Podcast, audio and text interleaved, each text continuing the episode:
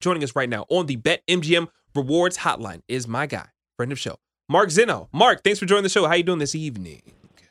Creighton, Ryan, TK, how goes it, everybody? It's always great to be with you guys. Just trying to stay, just trying to stay relevant, man. Trying to keep the, uh, ourselves out of debt because that is what we don't want, especially after Week One of NFL betting. Before we even dive into Thursday night football and Thursday night slate of games, Mark, what was your biggest win from last week in the NFL?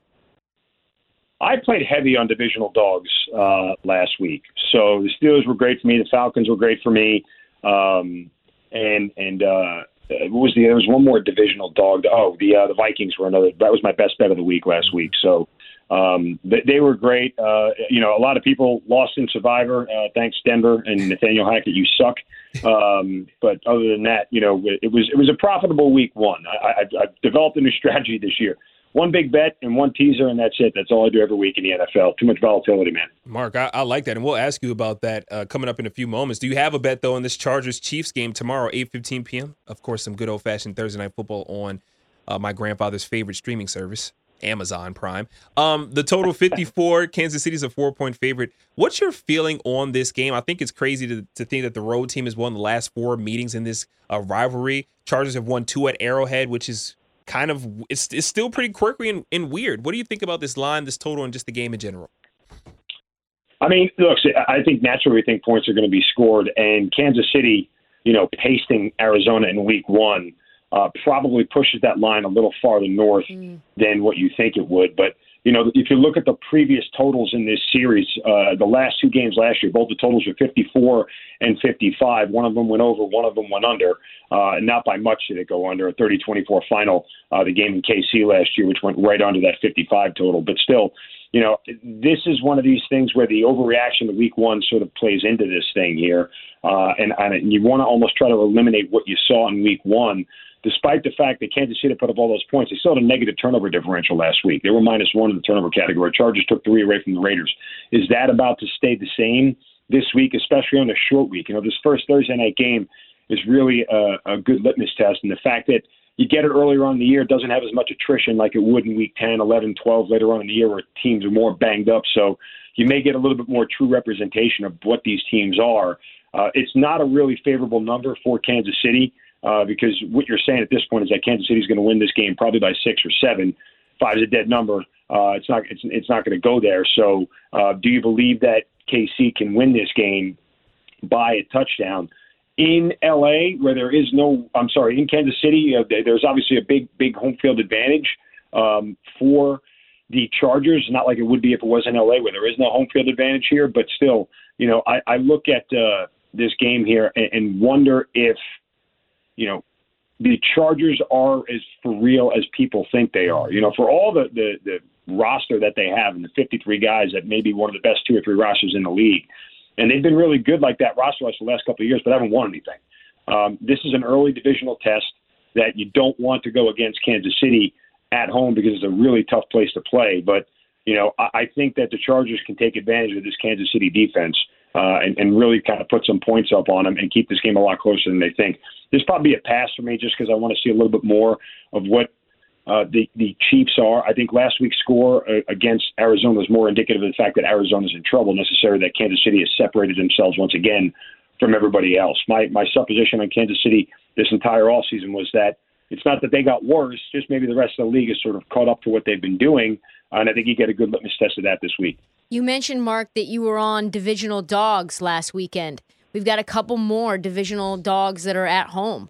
You've got the Colts taking on the Jags. The Jags are four point dogs at the crib. This was the game that sent the Colts packing, not being able to go to the playoffs last year. Same time, same place. Mm-hmm. Tampa Bay Buccaneers versus the Saints in New Orleans. This is the team that shut Tom Brady down all the way, scoreless. Do you like anything in either of these games?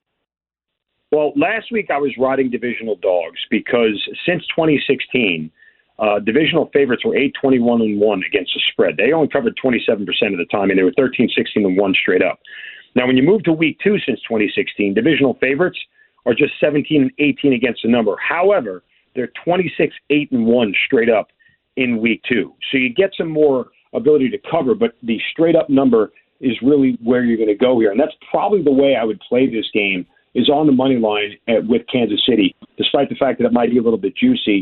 um, you start to see these week two divisional matchups where teams are uh, more true to what their roster is than necessarily that you saw in week one, and teams are, are you know uh, a little bit rustier or not playing so much uh, of their starters in the preseason. Now that they've got a game underneath them, some of those kinks get get worked out a little bit here.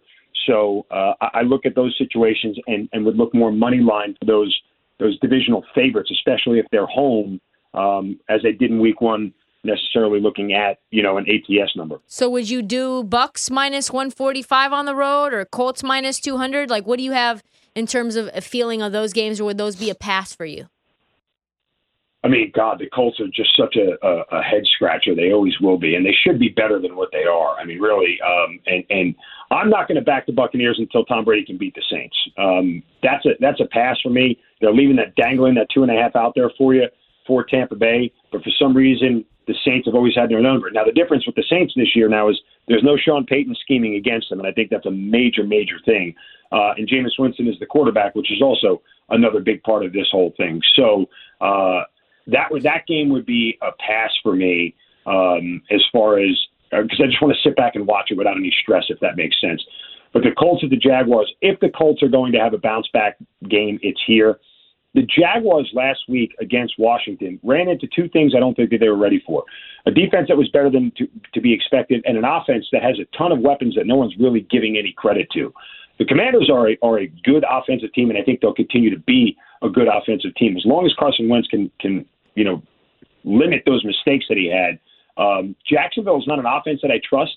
I don't think Trevor Lawrence is all that in a bag of chips. He hasn't shown it yet, and until I see it from him, it's hard for me to back this team. Colts on the money line, what feels like a must-win spot for them because you know the record of 0-2 teams and making the postseason isn't good. Uh, I, I expect the sense of urgency to be there, uh, and, and any revenge spot as well. It's tough to lay you know minus 200 in that range, but uh, that's probably the, the, the, way I would go with this thing. I don't know if the Colts cover that number. Uh, it's probably a field goal win for them. Mark, you brought up the Vikings uh, to start off the interview, and I know that's the Monday night game. We get two Monday night games, but we've already kind of missed some value here. The Vikings opened up as three point dogs. Now that's down to two. I know the narrative and the knock on uh, Kirk Cousins, he can't win the primetime game, but I like this Minnesota team, man. And I'm a Packer fan, and I do not feel good right now. I actually played the Vikings to win the division because you're getting better than two to one odds. And Kevin O'Connell, yes. man, Justin Jefferson is hard to stop. Two point dogs in Philadelphia. I know everybody loves this Eagles team. They didn't look great defensively against the Lions, though, man. How would you play this game if you were going to uh, lay some money on it? Now, and and you're right. Look, I'm with you. I have a ticket on the Vikings to win the NFC North as well. Uh, and they took a huge first step in Week One in doing so. And the the fact that that number has dropped so quick tells you that it was sharp money early on in the week, right? When numbers move that quick on a, on a Monday after after lines post or a Sunday evening, tells you that the that the sharps are trying to take the best advantage of the number that's there. It's not going to go back up that way. The real challenge in this matchup is the Eagles' running game versus the Vikings' passing game, uh, and and Minnesota should be able to have a huge night from a passing standpoint. How much can they stop the Eagles' run game? The X factor always is going to be Jalen Hurts taking off and being able to use his legs. The Vikings better have a plan to stop that because there's going to be a whole bunch of third and eights and third and twelves where Hurts takes off and is going to extend the drive. It's going to drive Vikings backers absolutely insane in the thing. If you can get a total that gets to 51, uh, and I don't know if it'll go back down, but uh, if you can get something at 51 as a key number there, then I, I would try to get it under 51 or at 51 to be comfortable with it as far as the total is concerned. Um, but I think the Vikings win the game, man. I mean, you know, yeah, taking them on the money line, I, I, I genuinely do. The Eagles are going to be good. I don't know if they're ready to ascend to that level right now. And the NFC East is still going to be a mess. And whoever wins that thing isn't going to win it with a 12 and 5, 13 and 4 kind of record this year. It's going to be closer to 10 and 7. I think uh, the Eagles can be had, and they took advantage of a weaker opponent in the in the Lions last week. But you're right, their defense is going to be suspect. They have some problems to deal with. We're joined now by Mark Zeno, friend of show, of course, from 92.9 The Game Atlanta, talking all things NFL with our guy. And right now, Mark, I mean, when we first brought you on the airwaves, you told us that you have a, a I guess, a system of, or a, uh, a plan of attack this year uh, in the NFL. You're talking about a teaser, talking about one play. Can you give us your method and the and how the sausage is made for you handicapping this season in the NFL, and then also just tell us what plays you're on uh, as well? Yeah, I mean, I'm, I'm going to back the Ravens again at home. Um, Okay. You know, against the Dolphins. Look, the Dolphins only scored 14 offensive points last week, guys. For all uh, of the great game that they had against New England, they scored 14 offensive points. They had a defensive touchdown. Uh, the Ravens are very smart with football. They don't make a lot of mistakes. They don't turn it over. Um, the Ravens defense takes another hit, you know, uh, injury wise, which is really frustrating for them. Uh, and this is a, a, a very low total. I think they're both expecting these two teams to uh, uh, to check each other a little bit offensively. But the Ravens would be my big bet of the week uh, because I just think that they are a team that is undervalued given what we saw from them last year. And there was a little bit of hype train around the Miami Dolphins here uh, this year with all the additions that they've made. But uh, you give me the better quarterback, uh, you give me the better running game at this point in time with the Ravens, uh, and, and that home field advantage in Baltimore, which is very, very tough. Yeah, I, I think it's a an absolutely great spot for them uh, to uh, to be able to take advantage of Miami and bring them back down to earth a little bit. You know, one of the the, the, the teaser legs out there, the options this week are are fantastic. The Steelers now have moved to two and a half, uh, which is great because I can tease them up to eight and a half at home. While the Patriots may win that game, I don't know if they win it by ten points or more. Uh, and the other teaser leg I really like this week is the Carolina Panthers, uh, Hmm. one and a half to seven and a half. I mean, it- you know, what are the Giants? I don't know. Are they are they a team that can rush for 165 yards or 200 yards every week? I, don't know. And it's a perfect letdown spot for the Giants after getting a road win Yep. against a team that they're not supposed to against a weak opponent when they return back home. Uh, but again, the Giants are a tough team to figure because they have so many new things going on this year um, that it, it's it's a uh, it, it's a real roll of the dice. The other great teaser leg that's out there is again I just mentioned it before Washington. Why is Detroit the favorite? Where in the world did we get all this love for the Detroit Lions? Right. All of a sudden, they are a team that that isn't to be toyed with. They gave up 38 points last week, and most of it was through three quarters. Like you know, they they they don't have a defense yet that can contend.